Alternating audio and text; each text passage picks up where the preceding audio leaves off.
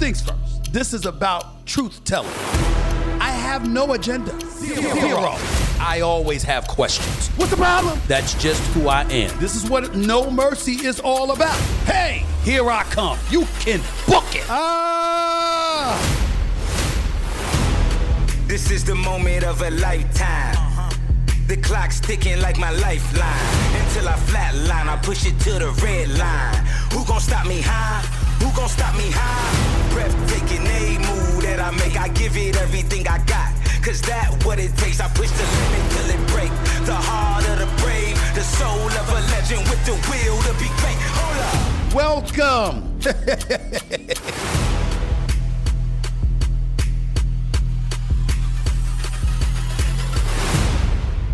Welcome. Stars show up on tonight, on nights like tonight. Stars show up. Will Jimmy Butler be that star? That's just one element to get into. I got a whole bunch of stuff to get into in sports, pop culture, and entertainment, and beyond. There's a whole bunch of stuff to get into, and you never know with me. It's your boy Stephen A. in the house. The Stephen A. Smith Show coming at you right now.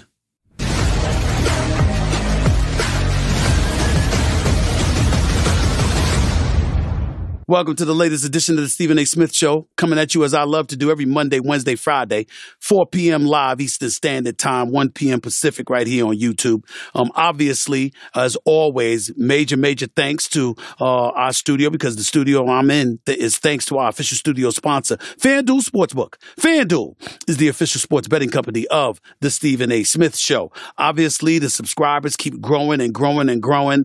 Um, I've been growing exponentially over the last thirty days or so, to be quite honest, really the last twenty days. Thanks to y'all for your support. Please, please keep it coming.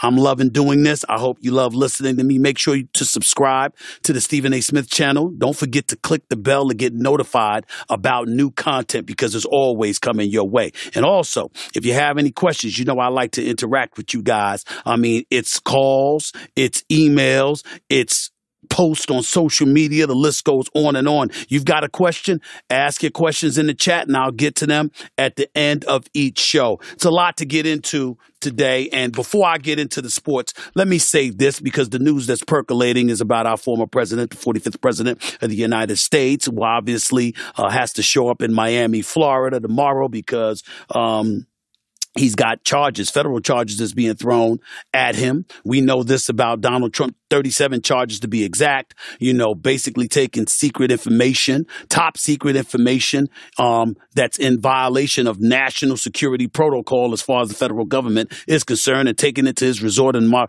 in Mar-a-Lago. We know all of this.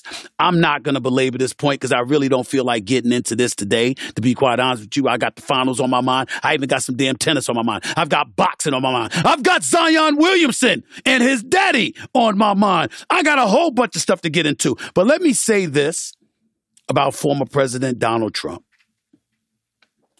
At the end of the day, here's the reality.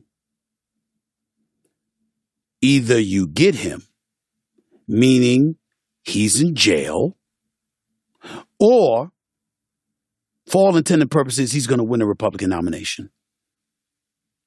And he, in all likelihood, is going to be going up against Joe Biden. I can bring up a whole bunch of names, and I'm not advocating for any candidate or anything like that. I'm not getting to that. I'm about issues. And I'm not going to be apologetic, although I'm an American citizen and I root for us to be peaceful and to live in tranquility or as close to it as possible. I am a black man. And I'm going to always think about my community first.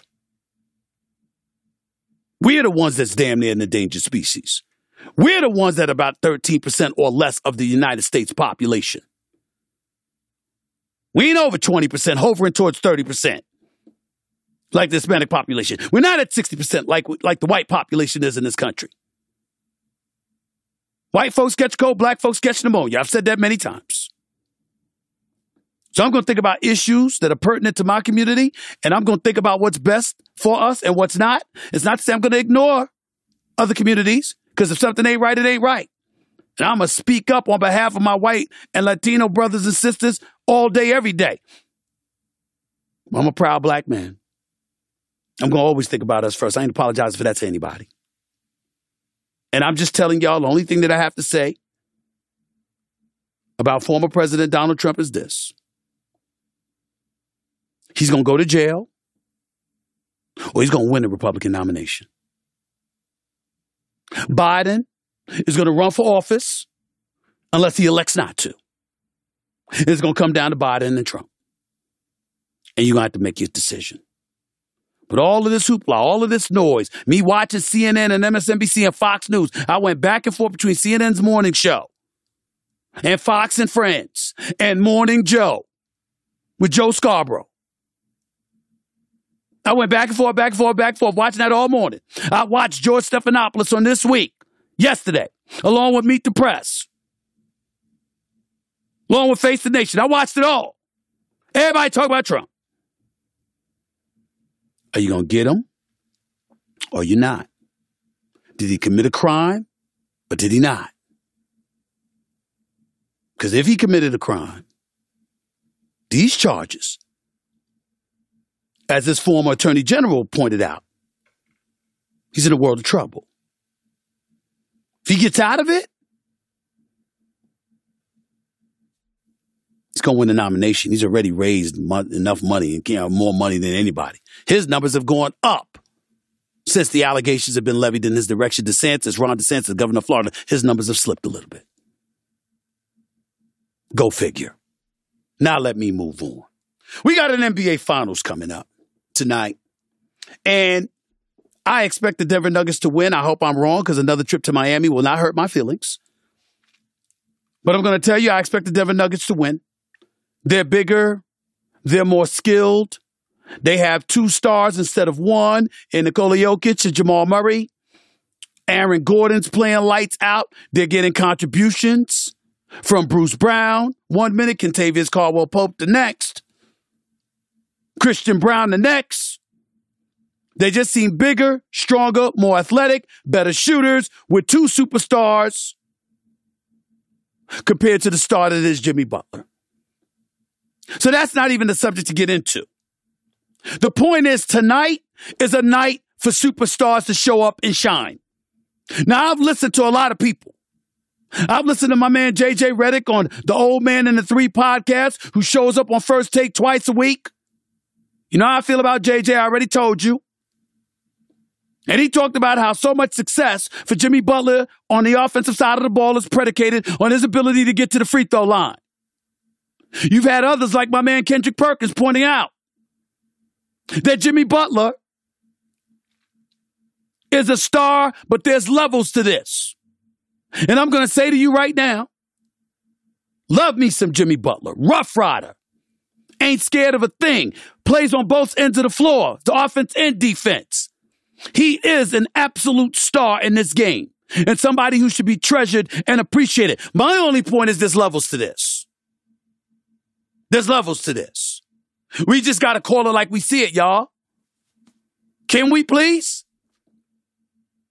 I know I saw Jimmy Butler drop about fifty-four, fifty-six points against Milwaukee when Giannis was out. I know I saw him average about thirty-seven on better than fifty percent shooting against Milwaukee in that five-game series. I get all of that. I get all of that. I know I saw him get hurt early in the Knicks series and still help propel Miami Heat to a series victory over the Knicks in six games.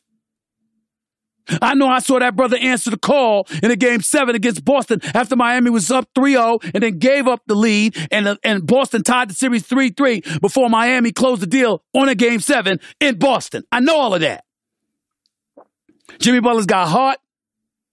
He's got a game. He's special. But I wouldn't confuse him with LeBron James or Kevin Durant.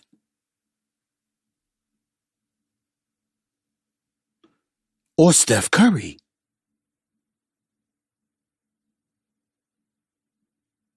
I'm not so sure I would do that, at least on the offensive side of the ball, with Devin Booker.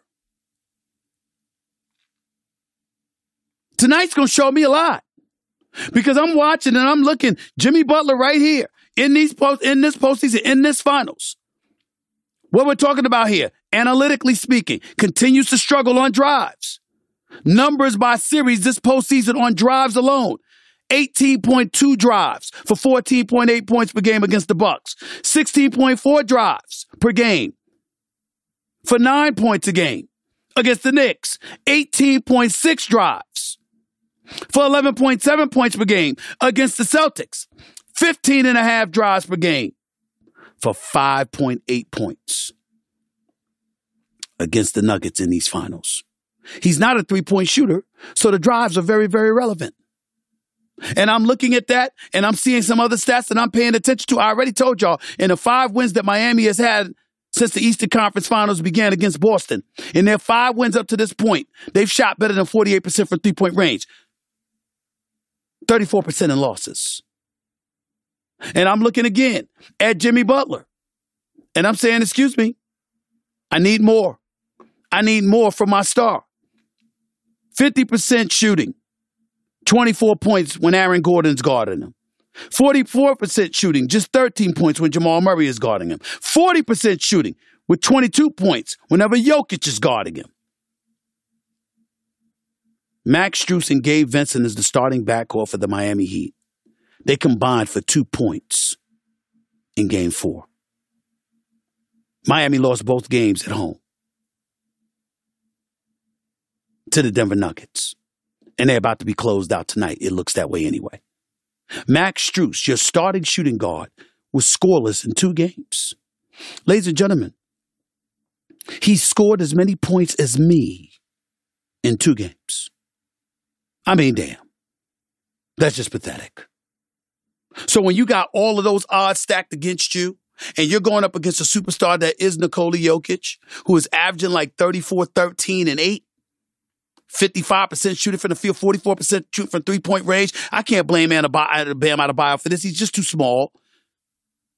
Jokic is just special, but Jamal Murray is a stud and a star, too. I mean, when you look at all of those odds stacked against you, what's the one way that Miami can overcome all these doldrums? Jimmy Butler's got to be that superstar everybody's been saying he is. I know he's a star. I know he's a hell of a player. But ladies and gentlemen, I remember when Dwayne Wade played in Miami. That's not Jimmy Butler. I remember when LeBron James played in Miami. That's not Jimmy Butler. I've been watching LeBron James' his entire twenty-year career. That ain't Jimmy Butler. I've been watching Kevin Durant, a career twenty-seven point two point per game scorer. Don't tell me that's Jimmy Butler. One of the greatest offensive players to have ever played this game. Don't tell me that Jimmy Butler, who's not even really a three-point shooter, is the same as the greatest shooter that God ever created in Steph Curry. I mean this so much, I strongly advise the Miami Heat to do everything you can to go after Damian Lillard if you really, really want to compete for a championship. You want to compete for a championship, put Damian Lillard in the same backcourt with Jimmy Butler. Put him and Jimmy Butler there with Bam Adebayo. Get another big body. Keep most of your guys. Put Damian Lillard in South Beach and watch what the hell happens. I'll bet my money on that. They're going to make some noise. I'm not saying they're going to win the championship, but damn it, they'd have a chance. I'm just going to leave it at that. I'm just going to leave it at that because I just think it's important to say. And now that I got that off my chest, just a quick aside. Let me transition to tennis because I usually don't do that. I spend a lot of time on, t- on tennis. Novak Djokovic, twenty-third Grand Slam of his career, winning in Roland Garros. twenty-third Grand Slam title. That is something special. No doubt about it. Eclipsing Rafael Nadal, tying Serena Williams, one shy of the all-time leader, Margaret Court, that occurred years ago. I mean, it's nice to hear Margaret Court, but res- respectfully, nobody's really, really thinking about her that much. I don't know how stiff her competition was. I don't know how diverse her competition was back in the day when she was playing. I, I consider Serena Williams the greatest women's tennis player of all time, period. And we're taking into account Martina Navratilova and Steffi Graf and Chris, you know, uh, you know, Christina, Everett, Chris, Chris Everett Lloyd and all of these. Other. I mean, please. I'm thinking about Serena Williams. That's me. Rafael Nadal is a bad brother, but Djokovic is something else. Djokovic is something else. I mean, I grew up in the days, Pete Sampras, John McEnroe, and, and all of these guys. I, I mean... What can you say? Novak Djokovic is something special. Major, major props to him. Thank you to him for his greatness. Now I want to transition to something else that I've been aching to talk about. So last week, uh, uh, I came on this podcast, this show, and I talked about Zion Williamson. And as you all know, Zion Williamson was in the news for, dare I say, salacious reasons.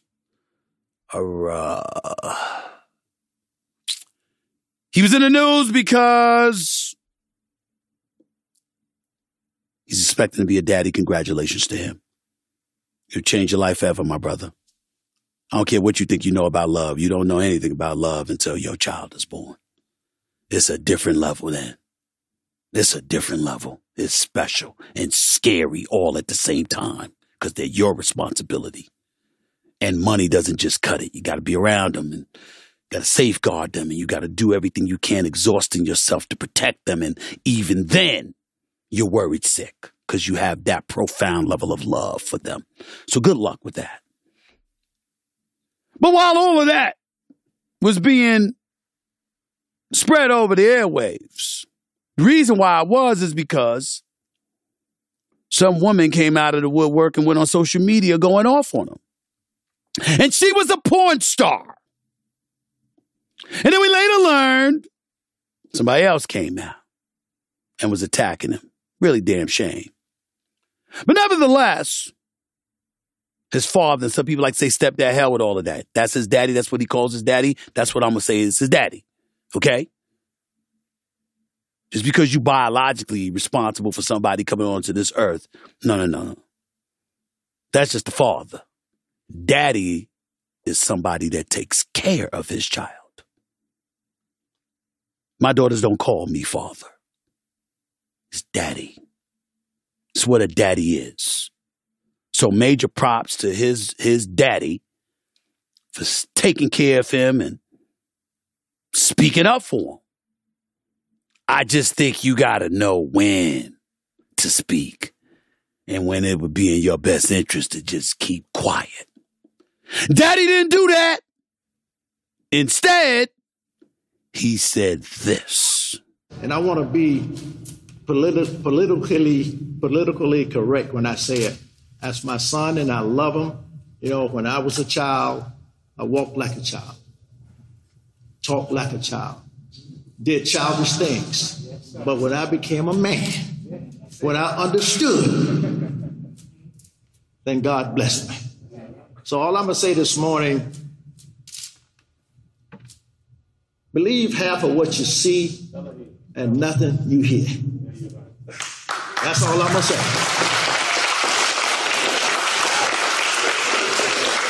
I stand by my son one hundred percent. There you go. I wasn't always where I am today.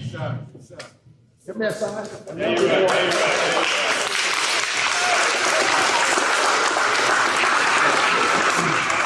That provoked several questions, respectfully, to um, Zion Williamson's daddy, Mister Anderson Lee. Number one, why should anyone listen to a single syllable you just uttered out of your mouth? Because you just told everybody,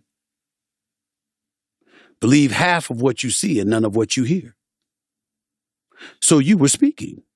If you don't want people to listen to what we hear, then we shouldn't have heard you, should we have? That's number one. In other words, that's a patently false statement because you want people to listen to what you're saying. So it doesn't make sense what you said. Number two, stand by your son for what? You see, at certain points in time, you have to wonder when a dad is speaking up to bring attention to himself. Zion Williamson may have been joked about, but no one accused him of committing a crime. He's twenty-two years old and unmarried. All due respect, he can do what he wants. He can do what he wants. I don't give a damn if it's some girl or if it's a porn star or stripper or whatever. It's none of our business. None. He's twenty-two years old. He's a superstar athlete who is twenty-two years old. I can't imagine what I would have done if I was in Zion Williamson's position at age twenty-two. And I think I speak on behalf of most young adult men out there, regardless of ethnicity. Everybody knows that, Mister Lee. Why would you feel the need to say that? Why? And think about this for a second. Your son is being condemned in your eyes, so you think. What would exactly be the condemnation? That he got loose? That he was getting some? That dare we say he was being a bit commis- promiscuous? He's twenty-two and single and rich and famous. Add those categories together. twenty-two, young, rich, famous, and you'll usually see promiscuous somewhere. I mean, let's just call it what it is. Let's just call it what it is. Nobody's judging your son. Folks might have had fun joking around about it or whatever for a day. Nobody's judging your son. He wasn't waving a gun. He wasn't violating league rules that's going to provoke a suspension. He didn't get in trouble with the law. For all intents and purposes, he seems to be a good guy. What did I say? What I said was, you only played twenty-nine games. That's what I said. You got this energy, evidently. Can we see you play? In your sleep, you average twenty-six. His career numbers are twenty-five point eight points, seven rebounds on sixty percent shooting from the field. And that's with you growing, not, not even knowing the game yet. And you are a superstar player. We know that when Zion Williamson is on the court, he's virtually unstoppable. We know that the New Orleans Pelicans would have likely been in the Western Conference Finals. Hell, they might have beat Denver if Zion Williamson was healthy. Why would you feel the need to address those folks like that? Is that about Zion, sir, or is that about you? Because anybody with sense is not going to condemn or bother a twenty-two-year-old who is single, unmarried, he's a superstar athlete, he's rich and famous. And oh my God, he was getting loose. He was having sex. Oh my God. Really? That's why you would feel a need to show up at his foundation and give a speech to the media nobody asked you to give? This is the problem with some parents. Respectfully.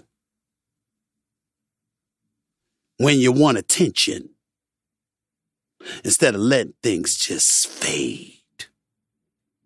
People may have had fun with Zion that day. Nobody's bothering your son. We know he's a great guy. We know he's a great athlete. We're expecting big things. The only thing your son should be bothered about is that he can't seem to get himself healthy to play. twenty-four games year one. Missed twenty-one games in year two. Missed the entire season in game three. And only played twenty-nine of eighty-two games season four. Missing fifty-three games. Got his money, though. You want to stand by your son?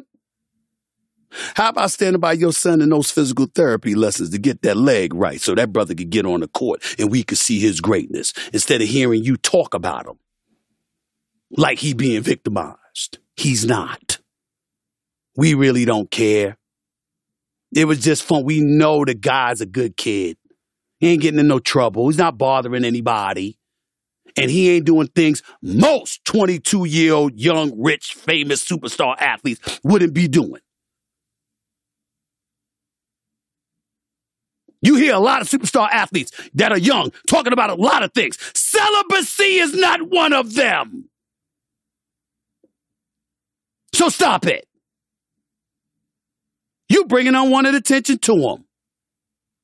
Chill out. Nobody's victimizing your son. We just want to see him play. And then after he plays, he can go and play as much as he wants to. Moving on. The last comment before I go to break, let me say this. I'm a huge boxing fan. I love the sport. First fight I ever saw was a taped fight of Muhammad Ali fighting Cleveland Williams. I remember my father crying when Muhammad Ali had to fight George Foreman. I remember George Foreman knocking Joe Frazier up the backside of his head, knocking him down about six, seven different times before the fight was stopped. Howard Cosell, the late, great Howard Cosell, screaming, "It is over! It is over! It is over!" I remember that. George Foreman, not Mike Tyson, was the most menacing boxer in history, so much so that there were people scared to death in Ali's camp. And my father, who was the biggest Muhammad Ali fan I've ever known, literally crying because he was so scared that Ali was going to die. That's what. I, that's how far back I go with boxing. One of my favorite fighters of all time is someone most most of you young whippersnappers never heard of, Salvador Sanchez. That was a bad brother. I remember when Pepino Cuevas was considered some elite welterweight and Tommy Hearns put him to sleep in two rounds. I remember when Tommy the Hitman Hearns knocked Roberto Duran out so viciously, his head did a one eighty before he fell on his face. I remember when Angelo Dundee was screaming in Sugar Ray Leonard's face, "You're losing it, baby, you're losing it," because Hearns was using that drive, that jab, and detaching his retina and beating him before Sugar Ray Leonard went berserk and went after Tommy the Hitman Hearns before he finished him in the fourteenth round. This is when boxing went fifteen rounds instead of twelve. We talk about Marvin Hagler and Mustafa Hampshire and, and, and I mean, John the Beast Mugabe and Terry Norris knocking Mugabe out and Hagler knocking out Mugabe and all of the fights in between. Alexis Arguello versus Aaron Pryor.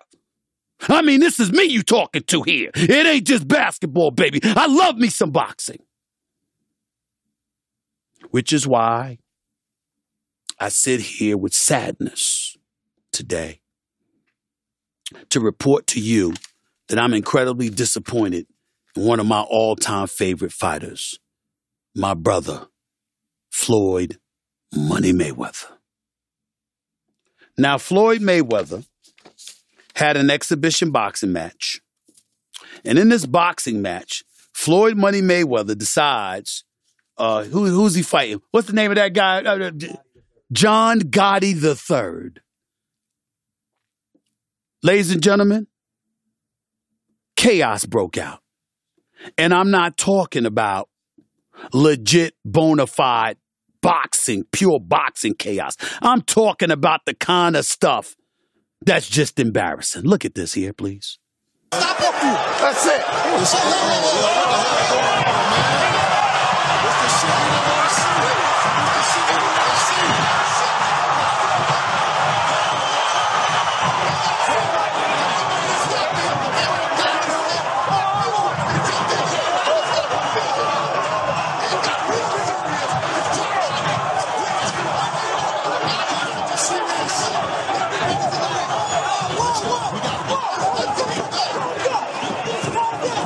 Floyd Money Mayweather retired from boxing fifty and oh. That individual that he was fighting right there is the grandson of the late infamous mobster John Gotti. I am not aware of John Gotti the third having any real kind of boxing background. I did not see the fight, although I heard he lost every round and Floyd Money Mayweather was whipping him pretty good. I was not there. I did not see it. I do not know. Here's what I do know, which is where my disappointment comes from. When you are as great as Floyd Money Mayweather, everybody doesn't deserve to be in your space. I know you like to make money. You're never going to stop making money. Very, very few people on the planet know how to make money like you know how to make money. But some of this stuff has got to stop. You want to get Conor McGregor in the ring for an exhibition match? All right, that's fine. You know, Conor sold that. It was great marketing. He's not a boxer, but hey, he was a knockout artist in the U F C. I get it. John Gotti the third, I don't know anything about him. I'm not trying to disrespect him. And yes, I'm being smart. I'm not trying to disrespect the grandson of a mobster. Fair enough. But what I'm trying to say is this. When you're great, when you're elite, not just anybody deserves to be in your pristine space. And what I mean by that is I'm not talking about on the street, anything like that. Boxing is your thing. Ladies and gentlemen, you can't see just anybody on the basketball court playing against LeBron James. He won't do it. He doesn't have to. It's a waste of his time. You might see footages of Dwayne Wade training his son. You don't see Dwayne Wade playing against just anybody. He's not doing it. You haven't earned that privilege. It's a privilege to be in the company of greatness in their venue, in their habitat, in their specialized, you know, uh, uh, home per se. Floyd Money Mayweather should not be letting just anybody in the ring with him. That's my only point. He's phenomenal and he's great and he's unblemished in his career. And when you see Floyd Mayweather, when you see him in an exhibition against these no names, it's like, really? They shouldn't even be allowed to be in a ring with you. That's just me. That's where my disappointment lies. It's a lot more stuff to get into. State of Alabama made a ruling I think you'll find very, very interesting and compelling. Brittany Griner has made news as well. So we'll get into all of that and then some. Stick around. You're listening to The Stephen A. Smith Show. Back with more in a minute.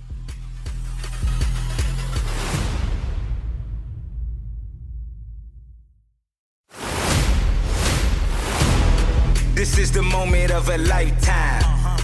The clock's ticking like my lifeline. Until I flatline, I push it to the red line. Who gon' stop me high? Who gon' stop me high? Very uncomfortable subject to get into, uh, but it's necessary. Um, before I do that, though, just a reminder, make sure to subscribe to the Stephen A. Smith channel. Don't forget to click the bell to get notified about the new content that appears there. Thank you very, very much for supporting your show. And another reminder as well, if you have any questions, ask your questions in the chat and I'll get to them at the end of the show, as I always do. And not only will it be via questions posted on social media or questions that are emailed, but also voice messages are things that I'm going to add along with live calls in the uh, days and weeks to come. So stay tuned for that. The, un- the uncomfortable subject that I wanted to get into involved Nazis. Nazis showing up right outside of Disney World. This past Saturday, about fifteen people stood outside the entrance to Disney World in Orlando, Florida, and waved flags displaying Nazi insignias. Others gathered, gathered dis, uh, displayed messaging in support of Governor Ron DeSantis of Florida. The Orange County Sheriff's Office responded to the demonstration with no arrest and said, quote, "We are aware of these groups that aim to agitate and incite people with anti-Semitic symbols and slurs. The Orange County Sheriff's Office deplores hate speech in any form, but people have the First Amendment right to demonstrate." Lee Sagaz, G A U S C, age sixty, told U S A Today she and her son were stopped at a red light when she saw the group, which displayed the DeSantis twenty twenty-four Make America Florida flag planted in the ground. Gore said, "Good Lord, what is this world coming to? What is Florida? What is America coming to? We don't want this going on." Obviously, representatives for Ron DeSantis, Governor Ron DeSantis, have not responded, according to reports. This comes after numerous moves by DeSantis to disrupt Disney, Walt Disney's business, including announcing new legislation to assert control over Disney, and suggested that a prison be built nearby. So obviously that's provoked a lot of people to ask the question, could he actually be behind this? I don't know. I'm not going there. Um, Bob Iger's the head of Disney. He can handle it. I know him well. He's my boss. Um, when I'm at Disney for my day job, I happen to think he's one of the greatest executives I've ever seen, knows what he's doing, and whatever decision he wants to make, he'll make. Um, The other thing that I'd like to say is this, though. Ladies and gentlemen, is Stephen A. phased by this? No. Comes with the territory. The key line there is from the Orange County Sheriff's Office, who said they deplore hate speech in any form, but acknowledged and reminded us all that people have the First Amendment right to demonstrate. For all intents and purposes, it was a peaceful demonstration. I know that's hard to hear, considering people are out there spewing hate speech, but it was a peaceful demonstration. See, we can't have it always. When folks were protesting in the streets for Black Lives Matter, we had every right to protest, and we did so. And if we're being fair and authentic, some of our protests were not peaceful. I personally believe it wasn't Black Lives Matter. It was people that infiltrated Black Lives Matter to make Black Lives Matter look bad. That's my personal belief. But nevertheless, all the protests were not peaceful. Nevertheless, when you see in Washington, D C, and you see Black Lives Matter painted on the streets, when you have a right to do those things, people from com- completely opposite ends of the spectrum are going to exercise their right to do the same. I knew this would happen eventually. I knew it. I didn't suspect it would be at the corridors of Dis- Walt Disney World in Florida. I do find it a bit odd and a bit suspicious, Governor DeSantis. I'll admit that, because I've been to Walt Disney World several times, many times. I've brought my children there. I've brought my nieces and nephews there. I never saw that before. But it is what it is. Just a reminder to all of y'all, the Supreme Court has struck down restrictions on hate speech unless it, quote, specifically incites violence or is intended to do so. In other words, if it doesn't specifically incite violence or intends to do so, there's nothing you can say. A recent example of this is when justices defended the right of white supremacists to march with the Nazi flag through Charlottesville, Virginia, in August of twenty seventeen. It protected neo-Nazis marching in Skokie, Illinois, in nineteen seventy-seven. It protected a U S flag burner from Texas in nineteen eighty-nine. Three cross burners from Virginia were protected in two thousand three. And at a funeral where protesters protested against homosexuality in twenty eleven, Supreme Court protected all of that because they said unless it specifically incites violence or is intended to do so, First Amendment rights to free speech makes it legitimate. That is the nation we live in, which is why every action needs to take a reaction into consideration. Every cause, every movement. Folks have theirs, these folks have theirs. And we just got to be adult enough to deal with the fact that me personally, I'm always happy when stuff is crystallized for us. See, it's the proverbial glass ceilings that mess us up, particularly those of us from the minority communities.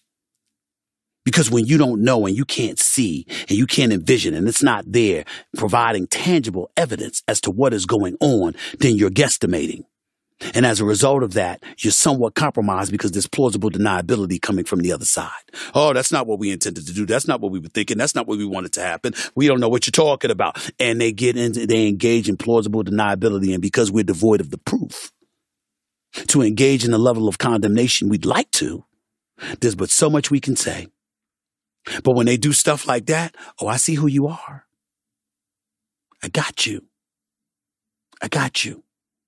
I remember I saw this post on social media the other day, and it talked about why do racist groups or somebody like the K K K or something, why are they wearing hoods? And you know what somebody said on social media? Because when you take it off, you'll see that they're doctors and lawyers and police officers and and and and and and corporate, you know, folks in corporate America, and the list goes on and on. That's what people think. That's how they believe. And so the more stuff is out in the open, the more the lines are drawn in the sand. And we can see. And then we know how to act accordingly. My favorite saying, one of my favorite sayings for anybody that knows me, if we at war, say we at war. I like that. I don't enjoy it. I'm not trying to say it's something that's pleasant or anything like that. I'm just saying that anything that's visibly tangible that you can see and witness for yourself, you have the power to overcome. It's the unknown that bothers most of us, not the known. Another example of that is Brittany Griner. Brittany Griner made news. And Brittany Griner made news the other day because why? She was simply traveling through an airport for a Mercury, uh, Phoenix Mercury game. She was traveling through an airport. I believe that was in Dallas, Texas, although I'm not sure. I believe it was. And a person described as a YouTube provocateur named Alex Stein, and it was at the Dallas airport, I was correct, on Saturday is seen shouting in a video that she hates America. You don't believe that? You want to see it for yourself? Here you go. Do you still want to? Do you still want to boycott America, Brittany? Stop. Stop. Get off me! Stop. Stop. Stop. I'm weird. Why she hates Stop. America? All right. What about the merchant of death, Brett?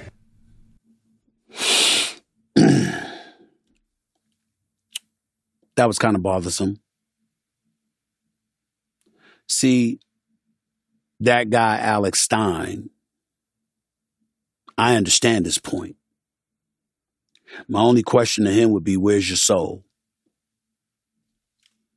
It is true that Brittany Griner, once elected to not stand for the national anthem, particularly with the whole racial justice issues percolating throughout this country a few years back, during COVID, I might add. That is true. But is ten months in a Moscow prison enough? Huh, Alex Stein, is that enough? I mean, it's not like she said something and then you ran into her at the airport and you, Mister Patriot, and you wanted to speak up on behalf of the, uh, the American citizen. She spent ten months in a prison in Russia. So my question to him would be, where's your soul at? Because I would argue that she suffered enough. And I would tell you and remind our audience, I'm incredibly ecstatic that she is home safe on U S soil. She is somebody that has represented our country admirably. She's won a couple of gold medals representing the United States of America. I would remind you of that. And I'm happy that President Biden got her home.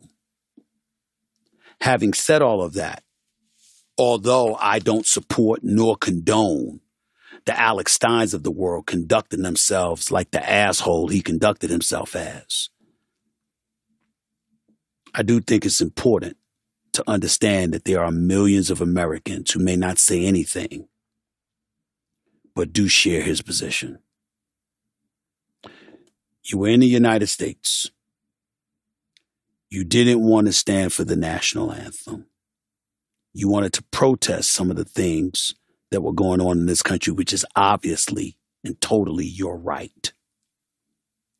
The flip side, however, is that there are an abundance of people, including many, because I know a few in the military who feel this way, that really had a problem with the swap that took place. Because in order for Brittany Griner to be released, the Russians insisted that the United States free Viktor Bout, a Russian arms dealer whose nickname was the Angel of Death, who plotted, reportedly, to kill American citizens. This is one of the most prolific arms dealers in this world. This is what they called him when he was captured and ultimately incarcerated. Not the Angel of Death, the Merchant of Death. That was his nickname.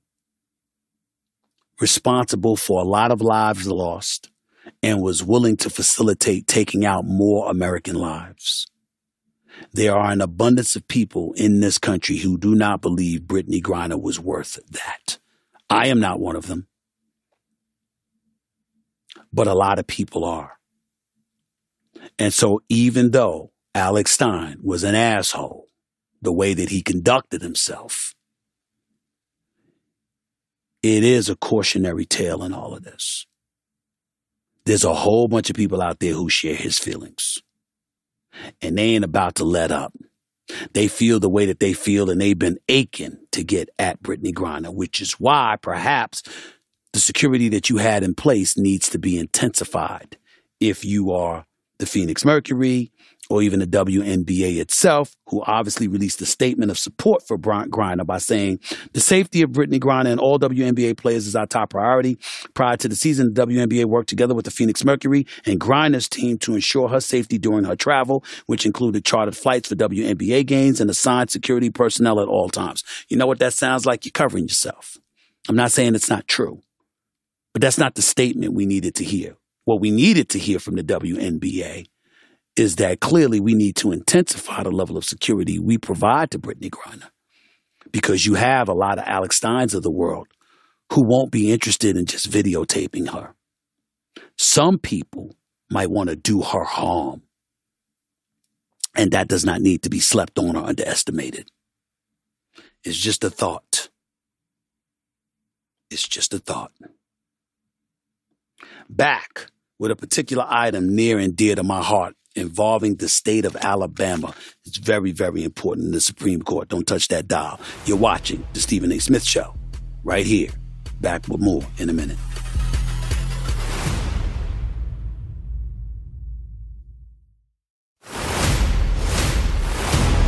This is the moment of a lifetime.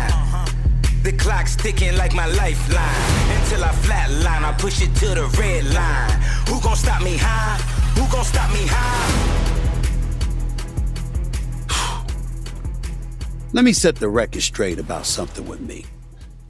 And before I do that, I want to remind y'all to make sure to subscribe to the Stephen A. Smith channel. Don't forget to click the bell to get notified about any new content that I've got on this channel. Looking forward to seeing y'all, seeing the numbers grow. And thank you so much for facilitating that over the last few weeks. I really, really appreciate it. We're making some big noise here. Um, and I'll get to your questions at the end after I address this subject.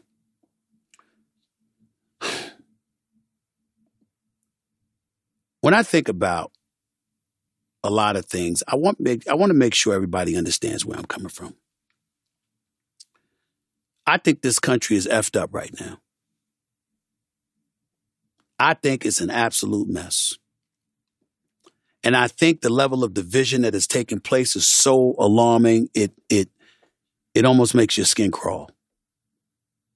Because we're devoid of compromise. We're devoid of sitting down and having a discussion half the time. You know, one of the favorite things that I love to see when I'm watching legislation get approved, passed, and all this stuff, you know what my favorite word is? Bipartisan. Because you got to go up there and work with each other. Everybody else got to do it. Why the hell can't you on Capitol Hill? I think like that. When I put out something on my Twitter page the other day, um, you know, for Chris Christie, it wasn't to endorse Chris Christie. Even though he's a friend and I kind of root for him, it wasn't to endorse him because I'm not sure. I, I don't know all his policies. I got to wait and see. I'm a registered independent. I can flow in either direction, even though for the most part, I voted Democrat all my life. But the reason I put that on my Twitter page is because he needs signatures to get on that stage and debate. And anybody who knows anything about me, I love the Super Bowl and I love presidential debates. I love them. And the more fire that's up there on stage, the better. Now, I'll be the first to admit I don't want Trump to win because I think he's too divisive. But I wouldn't mind seeing him up there on the debate stage. I want to see him go at him. I want to see them go back at him. And I want to see who's the best candidate. I can't stand the fact that when it's the president, nobody's running against him. And he's the com- he's the incumbent. And you know what? I, I-, I mean, I- you don't see anybody going up against him. No, you're the president. I want you to debate people. Stand by your policies. Let me see what's up. But nothing is more important than voting. And we got a whole bunch of black folks out there that are so disgusted with the system itself and so numb to the nonsense that we've seen existing for so long that you won't even vote. I am completely against that. The number one provocateur of change in this world is voting. There are nations across this world that would give anything to be able to have their vote influence elections. And regardless of what the forty-fifth president tried to convince you of, the reality of the situation is voting is important. It's very important. And yes, people try to do salacious things and they try to rig elections. They try to do all of this other stuff. But in this country, we've been applauded for being the best in the world in a lot of categories because of our ability to provoke change. It's not that it's just not just because we're the richest or anything. It's because we can provoke change. We don't like your ass. You'll be out of here in two years if you're a congressional figure, four years if you're a president, six years if you're a senator. We'll get rid of you. We'll get somebody else up in there. That's what America's all about. And so when I saw this story, the Supreme Court rules in favor of Voting Rights Act, I was incredibly happy. In what, and I'm going to read from here. In a shocking move, the Supreme Court has ruled that the state of Alabama's new congressional map likely violated the Voting Rights Act. It hands a win to black voters and will now force the state to create a second House district with a large minority population.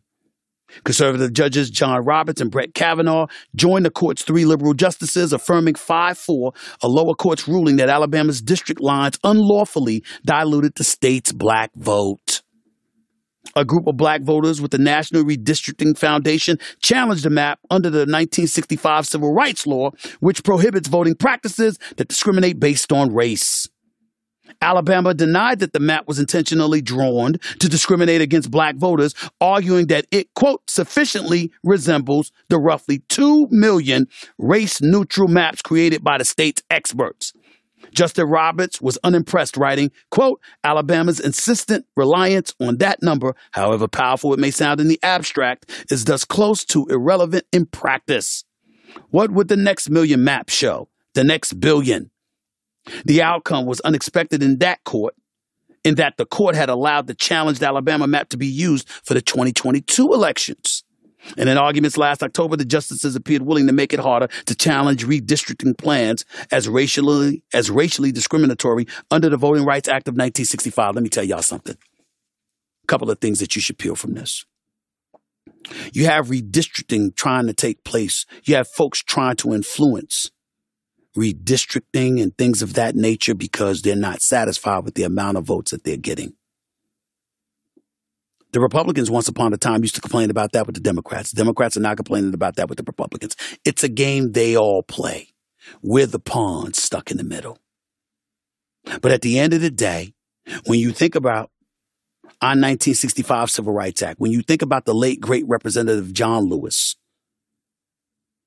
and a law named after him that they're trying to have implemented, went through the Congress, hasn't gone through the Senate, hasn't been written in the law yet. You're talking about needing Department of Justice approval and beyond because you know the, these redistricting things take place all the time, where all of a sudden it's made a bit harder to get to the polls.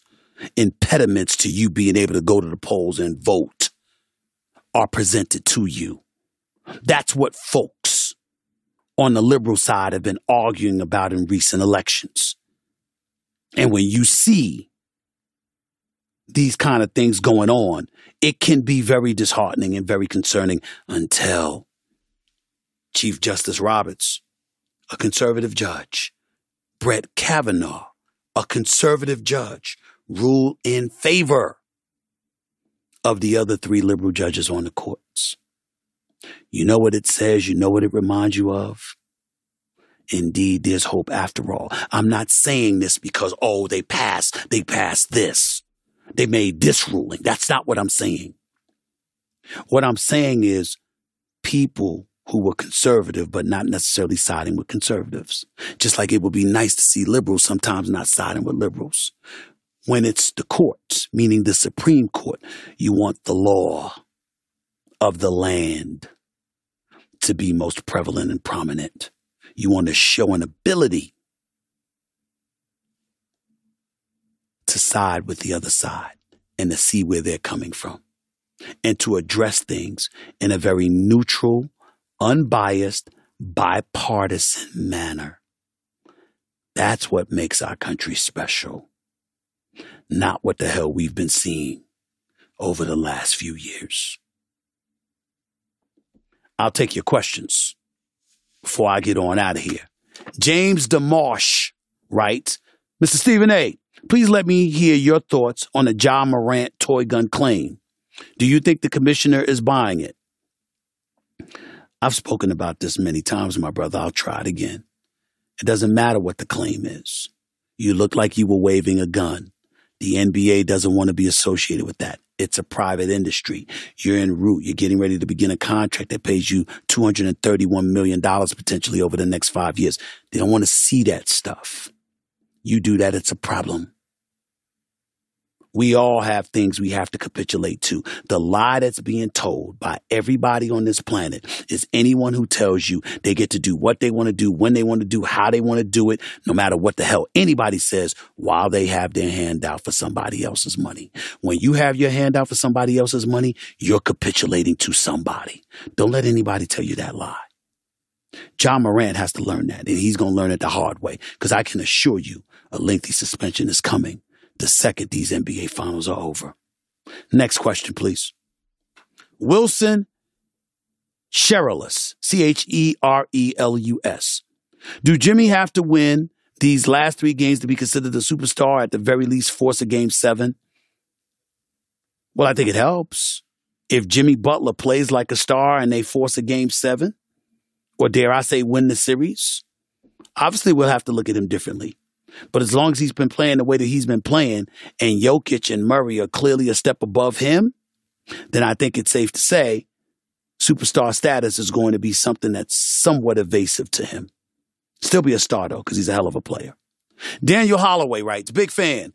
I want to be a sports journalist just like you. Any suggestions for me to be successful in a field this difficult? Well, first of all, getting your education is important, number one. Having some kind of a journalistic background, making sure that you cultivate contacts, resources, and all of that stuff that comes with it. Um, being willing to make sacrifices. You know, so many people want what they want, but they don't want to pay a price to get it. There's a price that comes with everything. You're not entitled to anything. Nobody's going to give you a damn thing. You got to earn it. Knowing how to write is incredibly important. Is, is potentially beneficial to you. Knowing how to speak and articulate your thoughts fluently, that definitely helps. But doing your homework, doing your research, cultivating contacts and resources, talking to people who actually have access or are directly involved in the subject matter that you're broaching, all of those things help. You got a whole bunch of people that want a podcast or they want their own radio show, and all they do is take clips that that that, that they see publicized and they have an opinion about it. That ain't doing the work. That's just talking. You have to remember that. There's more to it than that. And there's more credibility that comes from that. And that's what you have to remember in pursuit of being in this profession. Do that, and I think you'll be fine. Last question. Buck Watt writes, so Zion can play when he's done, but Paul Pierce can't. Zion can play when he's done with what? What are you talking about? First of all, if Zion Williamson is in the N B A, Paul Pierce had retired. Secondly, Zion Williamson doesn't work for Walt Disney. Paul Pierce did. Thirdly, Zion Williamson is simply in a situation where somebody was trifling enough to spread his personal business over the internet. He didn't do anything on with the cameras rolling to be streamed live where it looked like drugs and alcohol was involved and he was inebriated. He had a private matter going on with a female who decided to publicize his personal business. What does that have to do with anything? John Morant was seen on video. His boy streamed it live on Instagram. Paul Pierce was seen streaming on Instagram live or whatever platform he used.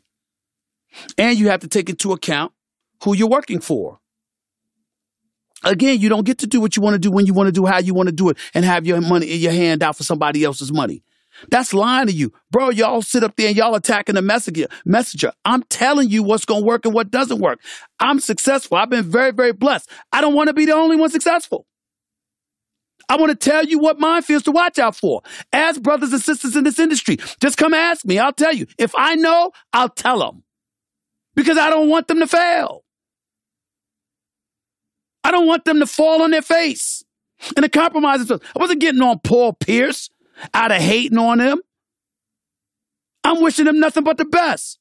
I got love for the brother. I want him to be okay. You got a whole future ahead of you. Why are you projecting these images out there about yourself? You better than that. Make your money and live your life privately. Want to screw around, screw around. Want to get strippers or anybody else? Go ahead. Want to mess with porn stars? Go ahead. I don't give a damn what you do. Why are you projecting that imagery about you when you don't have to? Knowing it's going to be held against you down the road. That ain't selling out, that's looking out. What's the matter with you? What the hell is the matter with you? Let me get on out of here for the day before I get even more annoyed. You're just trying to look out. Trying to make sure to avoid the landmines and the minefields as best as you possibly can and help others do the same. I hope people look out for me and tell me what I need to avoid so I can be better down the road. Iron sharpens iron. We all need to be looking out for one another. Just because you're telling people the truth don't mean you're hating on them. You're actually trying to help them.